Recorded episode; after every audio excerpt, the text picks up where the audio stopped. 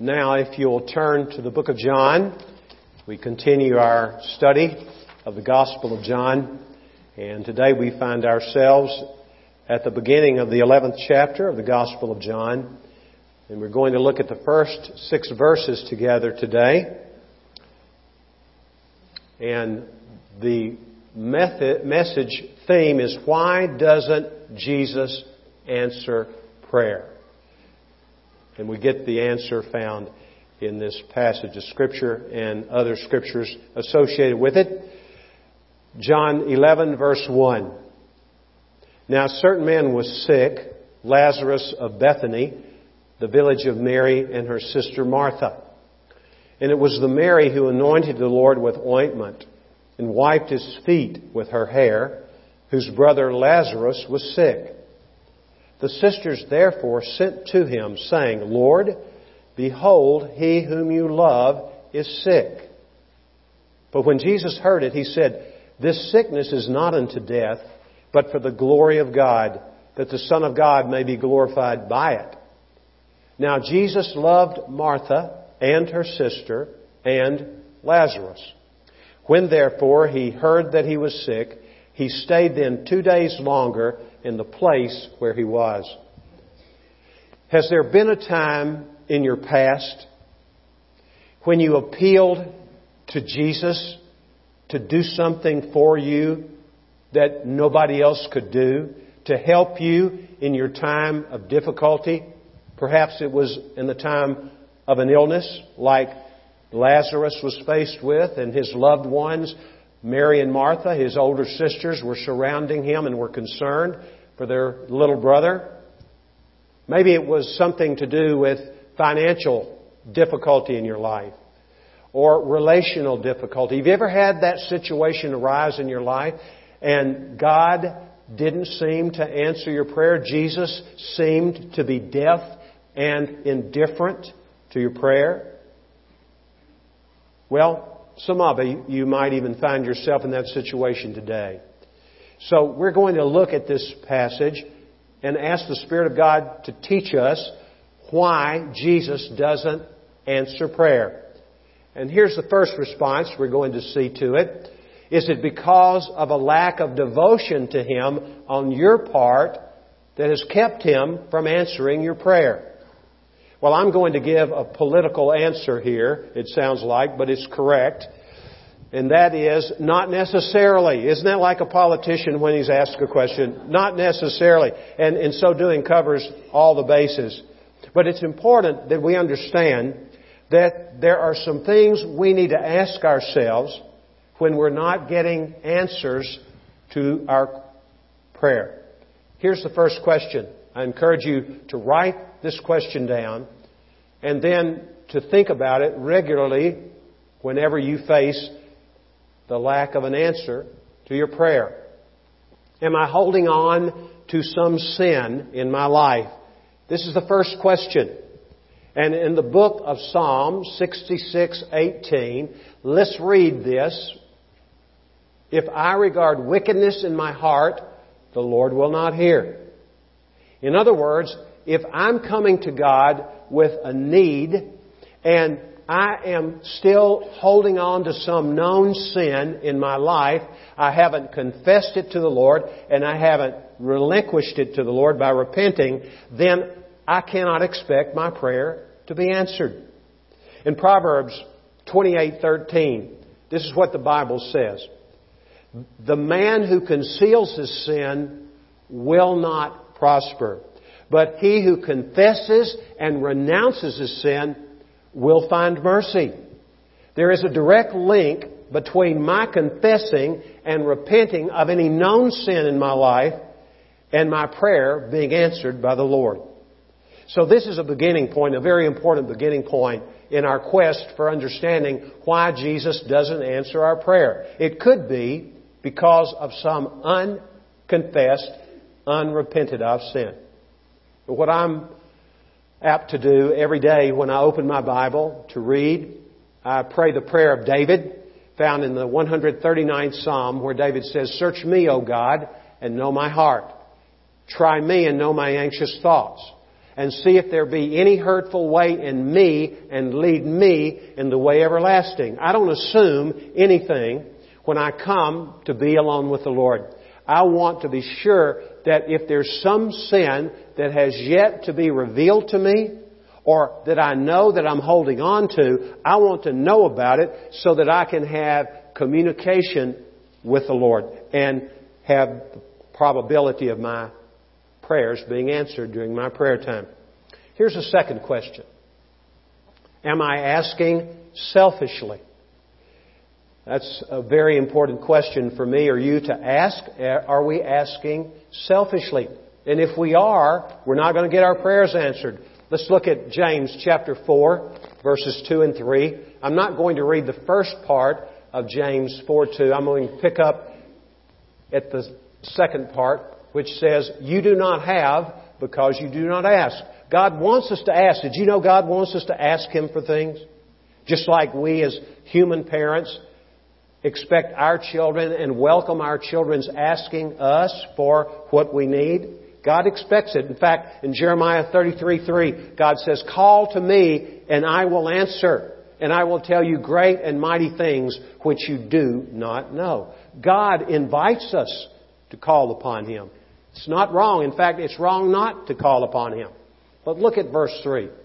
You ask and do not receive because you ask with wrong motives so that you may spend it on your pleasures.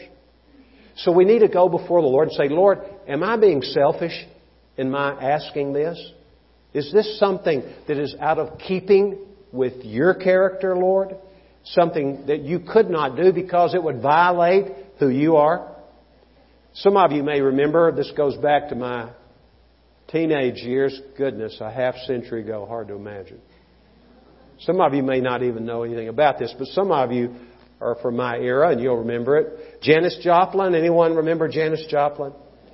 And the one song that I remember one line from, I don't even know the name of the song, but that line has stuck in my mind. Oh Lord, won't you buy me a Mercedes Benz?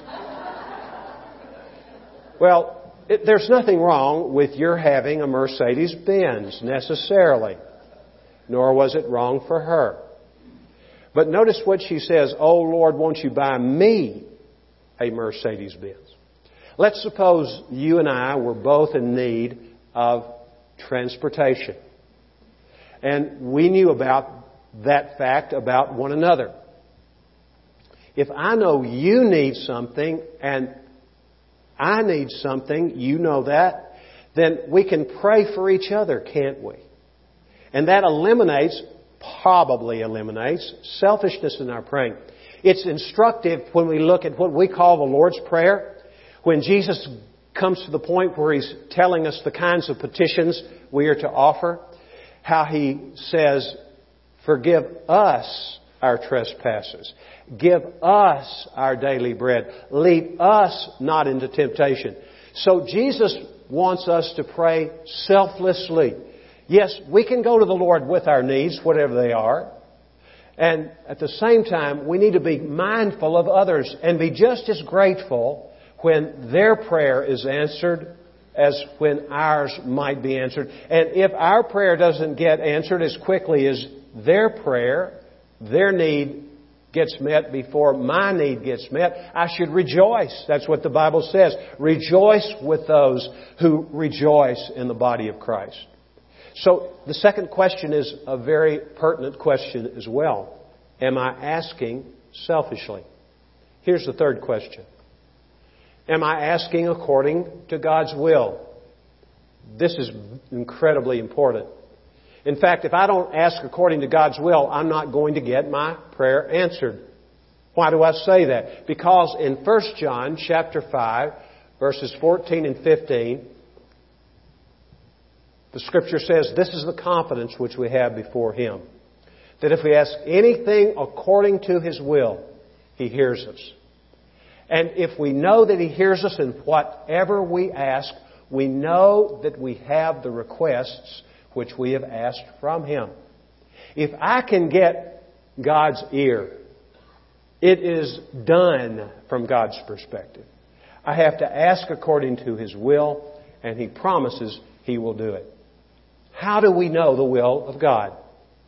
The same way we know the will of another human being. If I want to know what you would like me to do, you have to communicate with me. I might have to ask you, what is your will? And call your name. And you will either speak it in order for me to know it or write it out for me. And God has written out His will in His Word. And the Holy Spirit is the one who teaches us and speaks to us when we read the Word of God in order that we may know the will of God and do it. If we know the will of God, then we can pray it.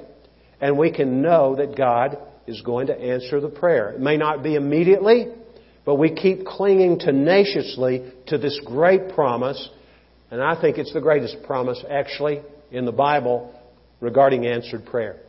Here's the fourth question Am I asking in faith that God will answer me? Am I really believing, based on what the Word of God says, that He is going to answer me? This is so important. Look at the verse that this is based upon. These are the words of Jesus found in Mark chapter 11, verse 24.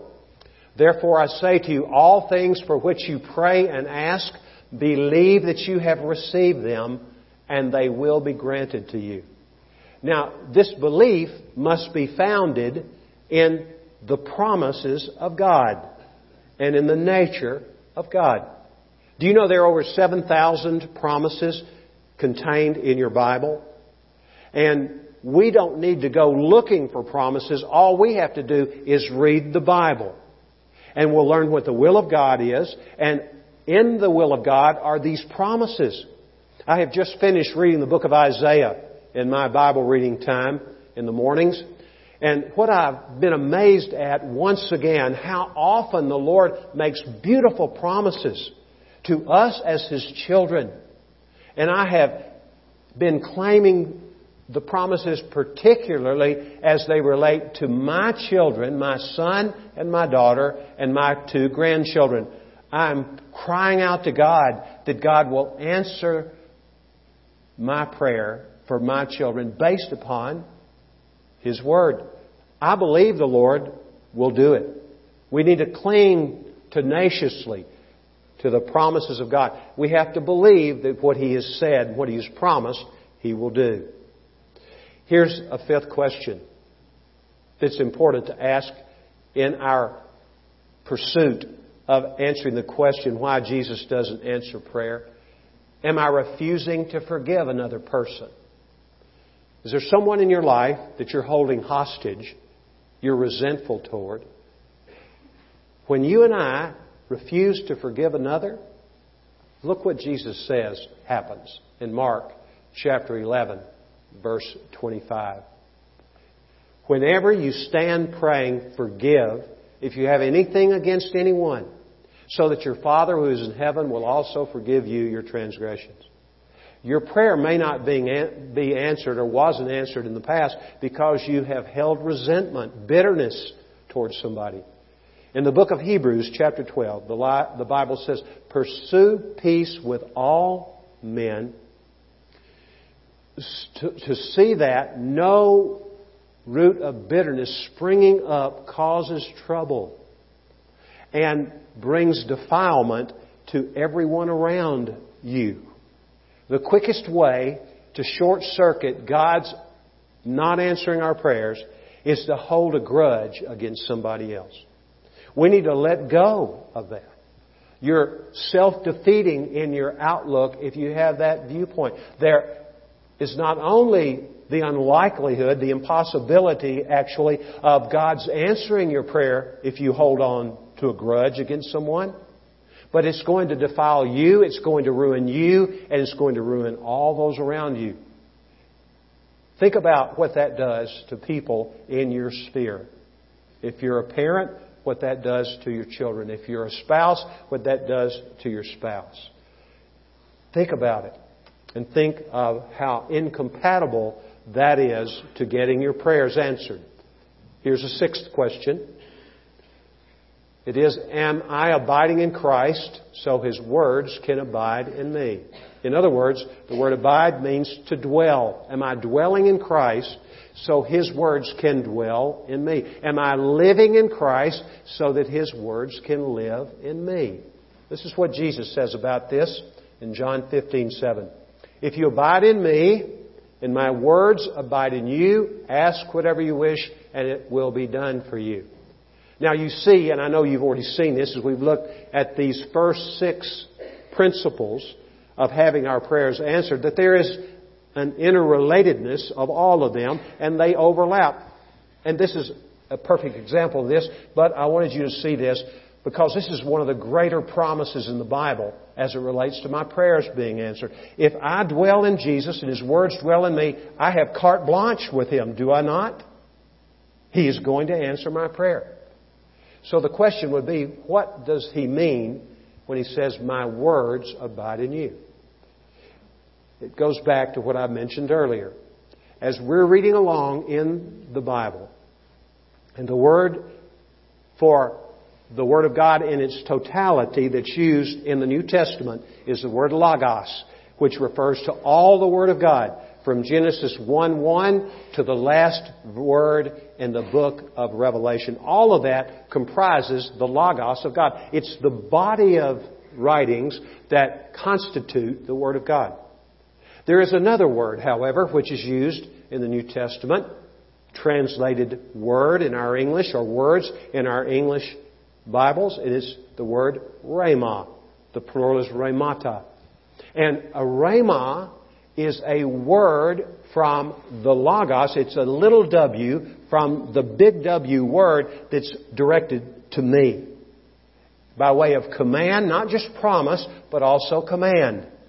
And I must obey the Lord in addition to want to claim the promises of God. I must be committed to obeying the Lord to make course correction when the Holy Spirit shows me.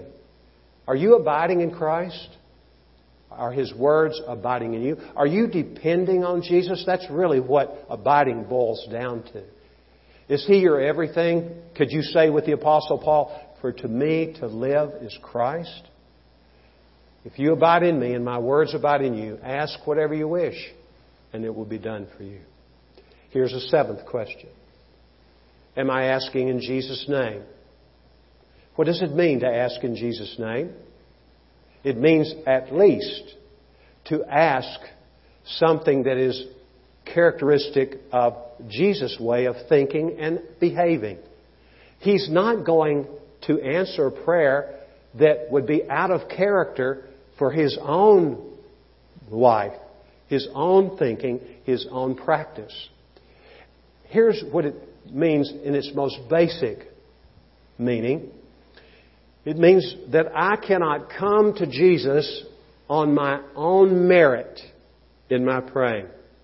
I come to Him not based upon what I have done for Him, and I say, Lord, think of all these things which I have done for you how I have sought to obey you, how I have sought to be kind to other people.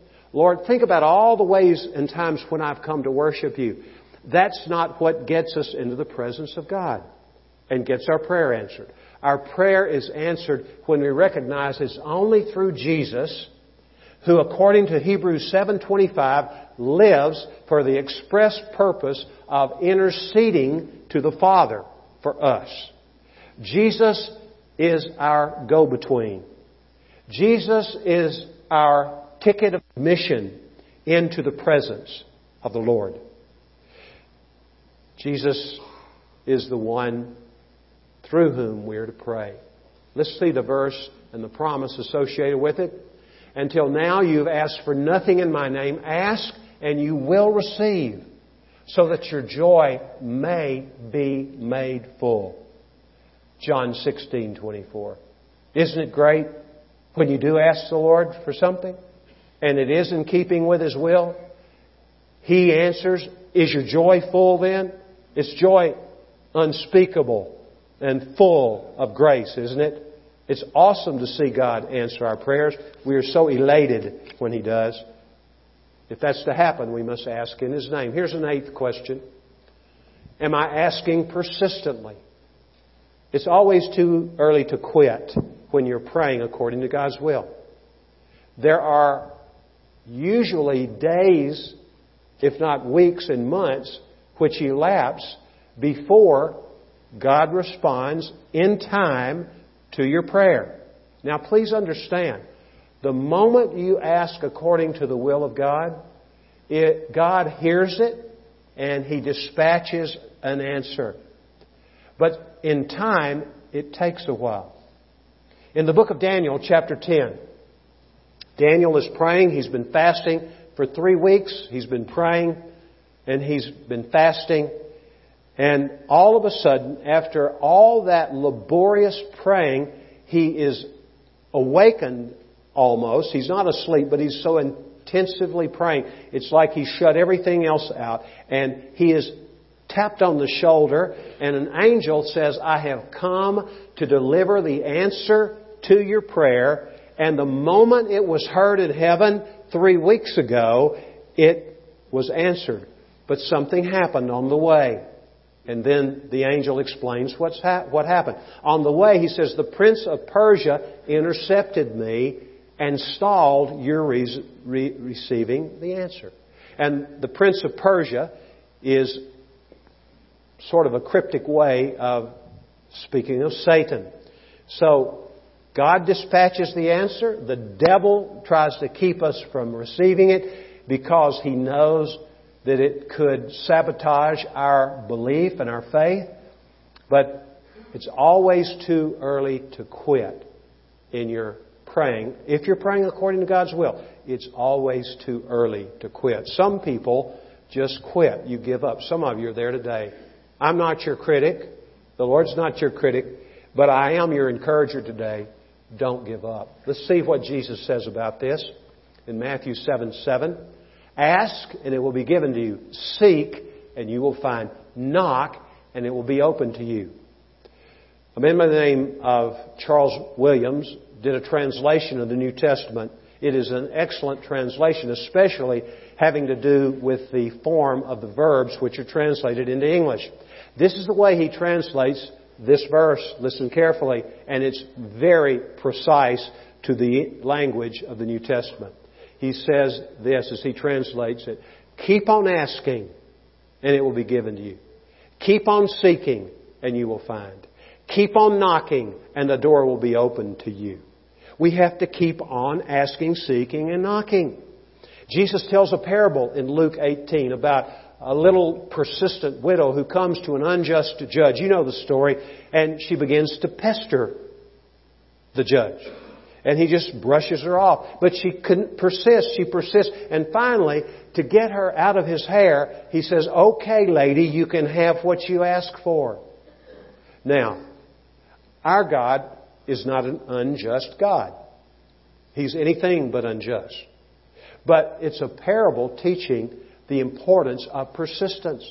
The reason we know that, when Jesus gives his summary statement of that particular parable, he says this about himself Will the Son of Man find faith on the earth when he comes? What does that have to do with this parable? Everything. Because the way that Jesus will identify people of faith when he comes again is that they will be persisting in praying. Are you a persistent prayer? Have you given up praying for certain things, certain situations in your life because you haven't seen with your physical eyes the answer to your prayer? Well, look, don't give up. Don't look with these eyes. Look with the eyes of your heart because your eyes of your heart are capable of seeing the truth and believing that Christ will answer your prayer because you're asking it in His name according to His will, and He is going to answer those prayers. Do not give up. Here's a ninth question Am I dishonoring my spouse? If you are dishonoring your spouse in the way you speak to him or the way you treat her, if you are doing these things you cannot expect the Lord to answer your prayer. And this is a bummer, isn't it? Every once in a while, we just want to be mad at our husbands and our wives. It's true, isn't it? It takes a lifetime. Some of you have been married over 50 years, and you still are working it out. Am I right about? I don't want a testimony, but I know it's true. I know it's true. You're still working certain things out in your marriage. Thank God you haven't quit. You continue to persist. And I like what Ray Stedman says about marriage. He says, marriage is God's sandpaper in our lives to rub off the rough edges. It's true, isn't it? Well, let's look what Peter writes in 1 Peter chapter 3. You husbands, in the same way, live with your wives in an understanding way. The word translated live with is make a home for. We typically think of women as being the homemakers, but men in the marriage relationship, they are the ones who make the marriage by living with their wives in an understanding way. As with someone weaker, since she's a woman, and show her honor as a fellow heir of the grace of life, so that your prayers will not be hindered. Now, I understand that women are not weaker than men in many areas, but in many ways, women are more vulnerable to us as Christian husbands. And our responsibility is not simply to provide for our wives, but we are to protect our wives. And one of the ways we protect our wives and protect our marriage men is to live with them in an understanding way. Keep working to understand your wife. Observe her. Ask her questions. And listen when she gives the answer back. Don't immediately give a rebuttal to what she has to say. She'll be surprised if you don't try to come back at her with a response when you, by the way, ask the question to begin with. Mean it when you ask it. Take it in. Try to learn from the Lord through your wife in that way. And of course, wives, you need to honor your husband. Respect him. There's much that has been said, and rightly so, about the husband's responsibility in a Christian marriage. What are we to be, men? We're to be like Christ. What an awesome challenge. That just sort of withers me every time I think about it. I'm to love my wife as Christ loved the church and gave himself for her. It's not my nature to give myself for her or anybody else. I think she should give herself for me. Isn't that right, men? Don't we think like that sometimes? That's unconditional, however. There's no if she respects you, you're to love her. But ladies, listen carefully. The Bible says you're to submit to your husbands and respect them. There is no caveat there either. It's unconditional respect for your husband. You honor your husband by respecting him, even when he doesn't deserve it. I'm not sure any of us deserve it sometimes. But go ahead. You'll see transformation in your spouse if you do what God tells you to do and honor her or him. Here's the tenth question. This is probably the problem for a lot of people whose prayers go unanswered, including Janis Joplin. I don't know if she's still alive. Probably not. Am I a true follower of Jesus? Do you really know Christ? How do you become a true follower of Christ? Well, the Bible says in John 1 12, as many as received him, to them he gave the right to become children of God, even to those who believe into his name. That's what real faith is. Real faith is not just having intellectual agreement with the things the Bible says about Christ. It has to do with total reception of Christ. It's a selling out, believing into Him, moving toward Him, and finding your place of meaning and purpose in Christ. And you look to Him as your Lord, not just your Savior. That's what it means to know the Lord. Now look at this last verse that we're looking at. This, these are 10 questions. And I've taken 20 minutes or so to talk about them. You can understand these they're simple to understand, and it would be wise periodically to go through these questions. Here's what Isaiah 59:2 says as it relates to answering the question, Am I a true follower of Christ? But your iniquities have made a separation between you and your God. Your sins have hidden his face from you so that he does not hear. Does that ring a bell? What did we see from 1 John 5:14? This is the confidence which we have before God that if we ask anything according to His will, He does what? He hears us. And if He hears us, we know that we have what we've asked from Him. So the big deal is getting the ear of the Lord. If I don't know Jesus Christ, there's this big chasm that sin has created between me and Him. I have not fully trusted in Him. I have not understood that belief is not simply intellectual. Belief is not just based on some crisis in which I find myself when I need the Lord's help. It's based upon my selling out to Christ, giving Him control of my life. And when that happens, the chasm is immediately gone.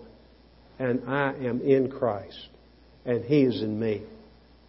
So, is it because of a lack of devotion on your part that Jesus doesn't answer your prayer? Possibly. We've looked at reasons. Here's a good prayer to pray to the Lord if you know the Lord. I don't know to whom I should credit this. It didn't come from me. It was some great unnamed saint in the past. This is what the person prayed. I say, Lord, your property is in danger. I belong to Jesus.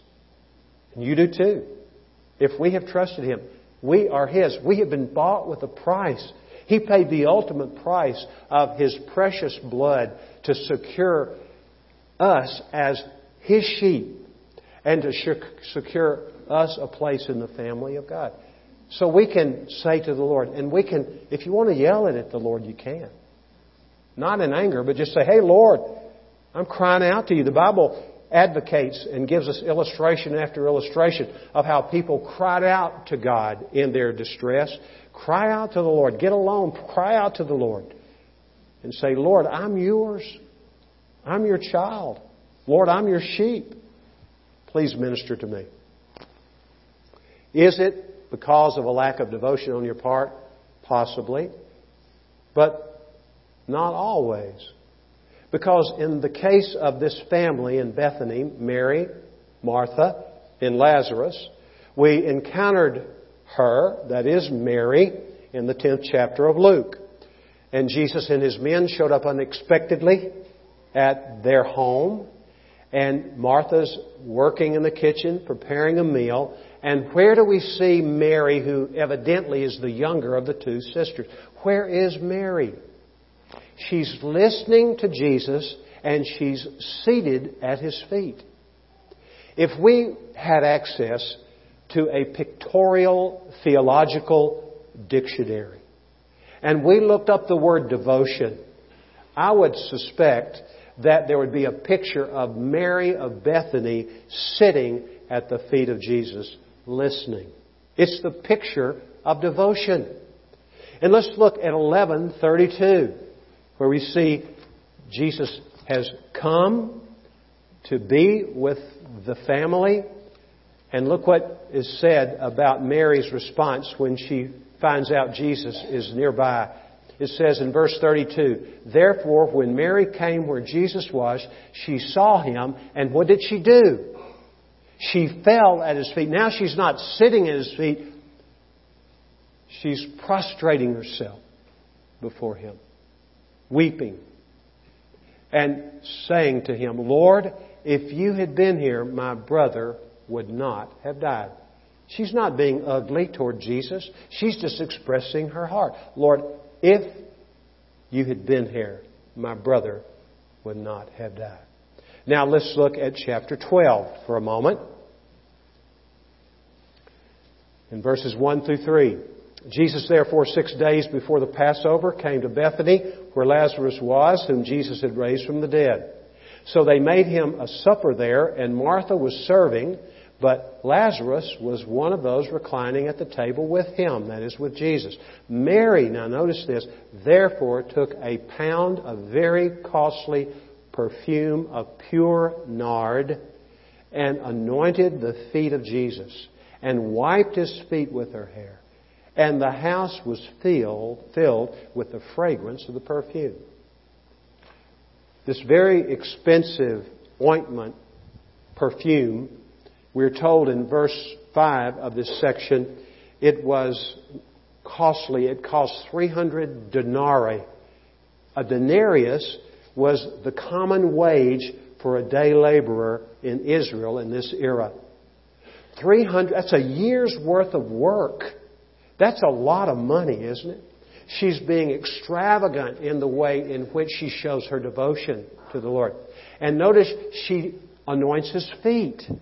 Now, in order for her to anoint his feet, she doesn't do it from the standing position. She has to get down and anoint the feet of the Lord. She's humbling herself. She's devoted. So it's not due to a lack of devotion on your part that Jesus doesn't answer your prayer. Well, here's another question. Let's put this question up. Thank you. Is it because of a lack of interest on His part in you? And I say no with an exclamation point. Absolutely not. Why do I say that? Because Christ loved all three members of this household. Why do we know that? Well, let's go back to chapter 11. And notice what verse 5 tells us. Now, Jesus loved Martha and her sister and Lazarus. And if we were to go to Mr. Williams' translation, remember, he does the verbs so precisely. Do you know what we would read? It, says, Now, Jesus was continually loving these three people Martha, her sister Mary, and Lazarus.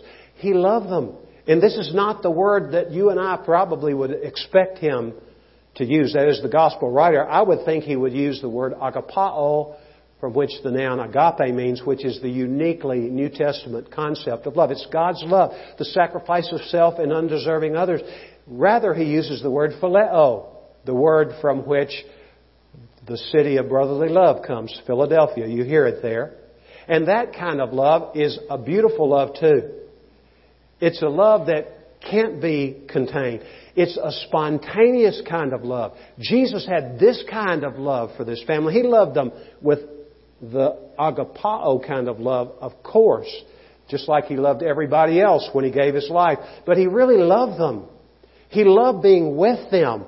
He saw them as his friends because the word phileo has to do with friendship love. Jesus loved them. He was very interested in them. He was wanting them to have the best that He could give to them.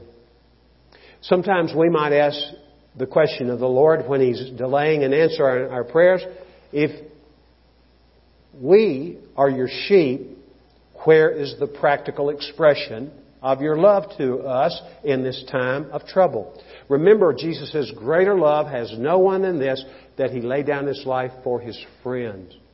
Would you hazard a guess? What the word friends in the original language comes from, which word it comes from. It's the word philia, which comes from phileo, the verb to love as a friend. Jesus loves us. If we are his sheep, we have trusted him. We are loved by him. He has an emotional response to us, not just a volitional, willful response to our need. He has a gut level response to us. He cares about us. Then we ask, where is He? Doesn't Jesus know my life's falling apart?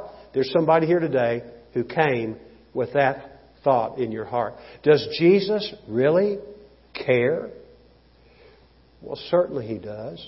The Bible says in Psalm 34:18 that the Lord is near to the brokenhearted and saves those who are crushed in spirit. Jesus cared about Mary and Martha and certainly cared about Lazarus.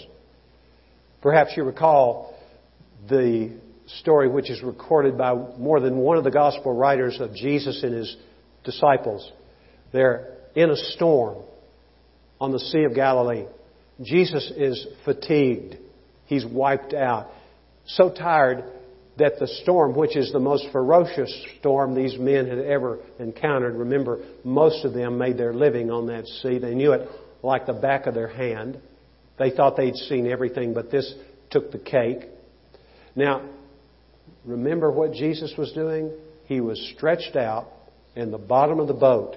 And they were doing everything which they knew to do to salvage the situation. And finally, they came and they shook Jesus away. Do you remember what they said to him? Don't you care that we are perishing? Have you ever said that to the Lord? If you're honest, you probably have. Don't you care? Jesus cared, of course. He was with them. It didn't seem that he was really with them. I mean, he was with them physically, but it didn't seem to them that he was really caring about them. And then he got up. Before he said anything in response, what did he do? He told the storm, Peace, be still. And the word that he uses there for be still means muzzle, is really what it is like putting a muzzle on a dog. Muzzle.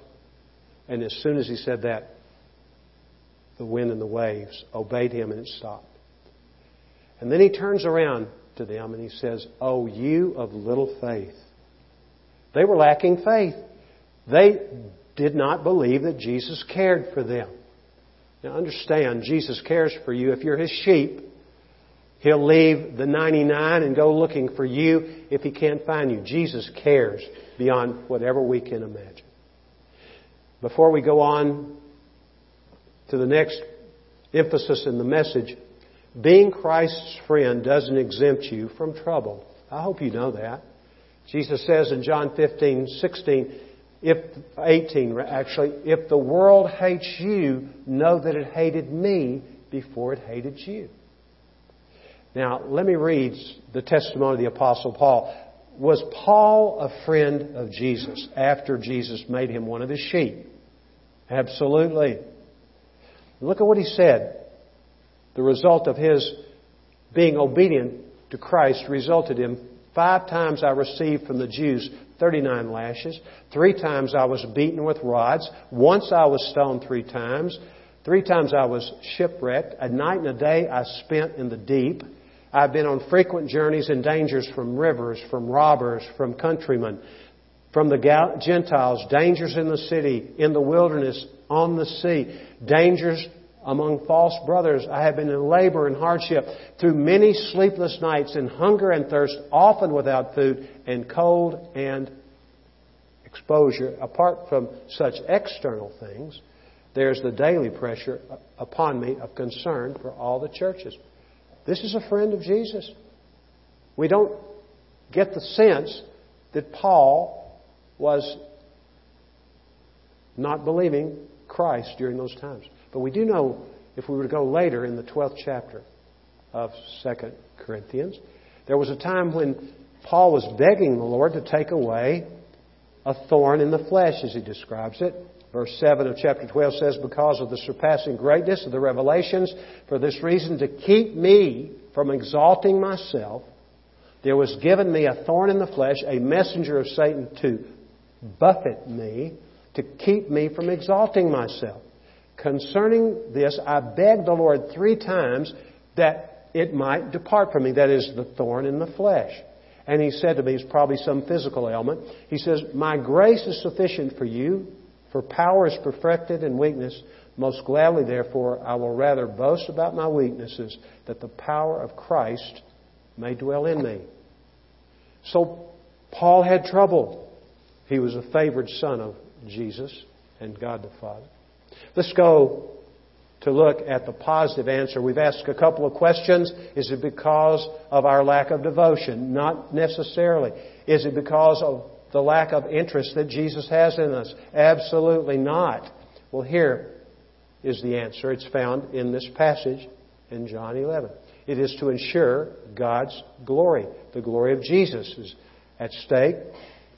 Properly addressed, your pain may be used by God for others' good. I know myself well enough, and by virtue of that, I know you because we're all human beings, and we tend to look out for ourselves first. And when we're in pain, it's doubly difficult to think about other people, isn't it? But one of the things that we can gather from what the Bible teaches that helps us to weather the storms of life, the trouble, is understanding what Paul writes in 2 Corinthians chapter 1. He says, Blessed be the God and Father of our Lord Jesus Christ, who is the Father of mercies, and here's a kicker, and the God of all comfort, who comforts us, now listen carefully, in all our afflictions, so that we may be able to comfort others in any affliction which they're undergoing. So, one of the things I know, and one of the things that's helped me when I'm encountering difficulty, not to be angry at God, not to give up, is to recognize, Lord, you can use this to mold me into a man who has understood through trouble and pain and suffering. You are able to use me better in other people's lives to help them. And isn't this what the Christian life results in? It's not about me, it's about others. Now let's think a moment about Martha. When Jesus came to the home that Martha was the head of, evidently, in Bethany, and she was fixing a meal for him and his associates. Mary's at his feet listening. Martha comes out. Do you remember what Martha said? Listen, three words we've already heard from some other followers of Jesus. Don't you care? Don't you care, Lord? She got all over Jesus. She had the audacity to get in the face of Christ, just like we do sometimes. Don't you care? And then what does Jesus say to her? Martha, Martha, you are bothered with your many preparations, with your ministry to me, really, is what he was saying. You're bothered. But your sister has chosen the better way. Properly addressed, my pain may be used by God for others' good. Look at verse 19 in this passage of Scripture. Many of the Jews had come to Martha and Mary to console them concerning their brother. This family was well thought of in their village. Many had come. And they were mourning too. They loved him, not like their, his sisters loved them, but they loved him. But they saw a miracle. They saw this man Lazarus die. We're going to see that next week. They saw him die. And they were mourning. And then here comes Jesus, and Jesus uses the pain of Martha and Mary. And we need to understand that. It's for the good of others. Those people's faith was built up.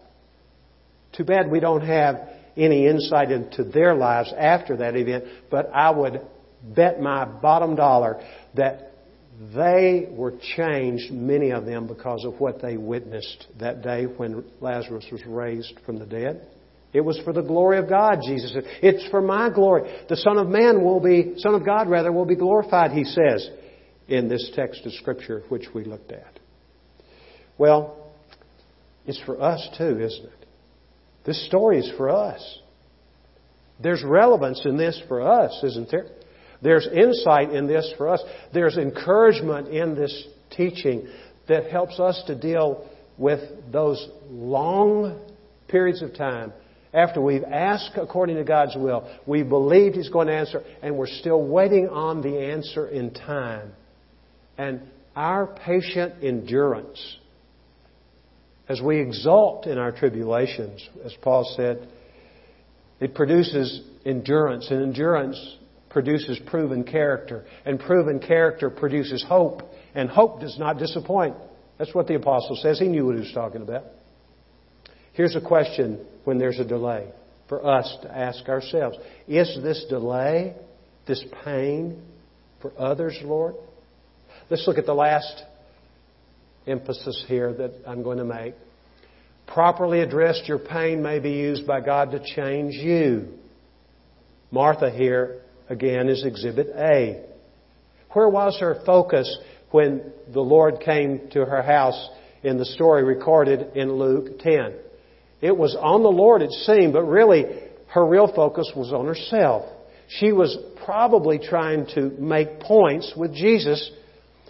I'm not trying to say she didn't have good motives mixed with some of the bad motives. I think probably there was. She was serving the Lord. But she was really uptight about it. You know, when we're serving the Lord, we're not thinking about other people. If you're thinking about other people, you're thinking, I want credit for this. You're not thinking about, we're to think about the Lord. She was, came to the Lord and she was in effect saying, I'm neglected. Pay attention to me, Jesus. Don't you care about me?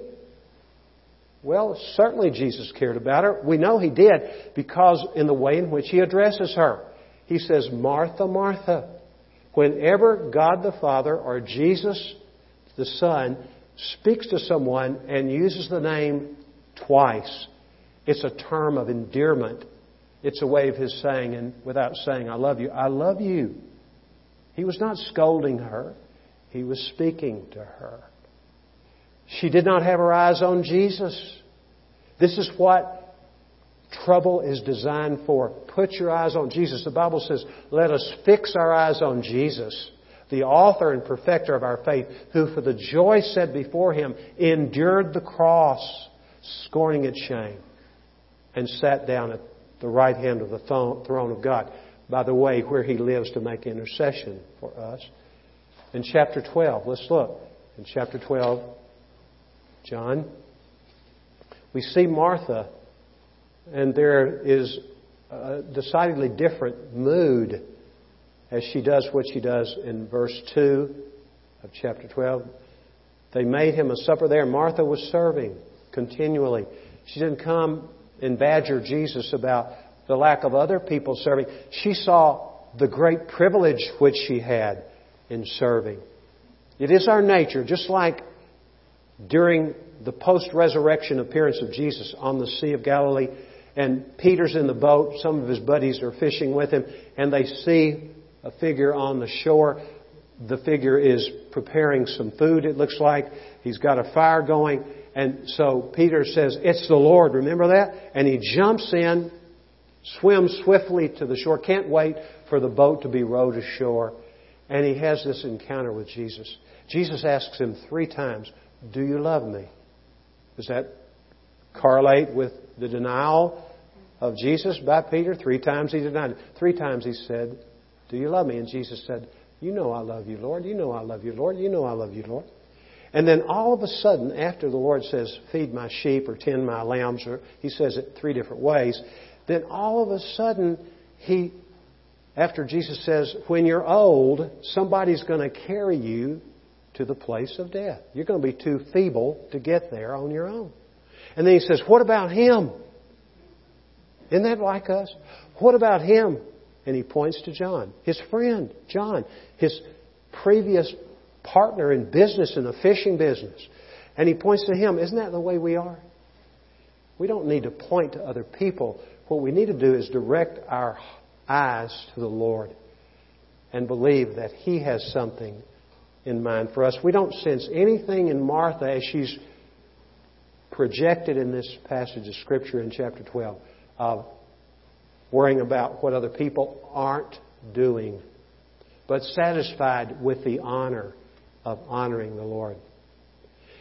We need to see our predicaments as opportunities for Jesus to be honored through our lives. Jesus waited two days. How rude, Jesus, that you would wait two days to go to help your sick friend Lazarus. If you really cared about him, you would have gone immediately. Jesus had a plan, didn't he? Here's a prayer Lord, I know your delay isn't designed to dishonor me, but to set the stage for your being honored through me. That's God's will for our lives. And we can gain great insight and encouragement if we remember these things which Jesus has taught us today through His Word. Let's pray. Lord, we thank you for the teaching of your Word by your Spirit. We're asking now, Lord, that we would examine our own hearts to see if we are in you and to trust you, Lord, with especially the difficult moments of our lives. Help us to get our minds off of ourselves and on you. Help us always to use you as our North Star, the one around which our lives revolve. We ask this in Jesus' name. Amen. Amen. God bless you. Hope you have a great week.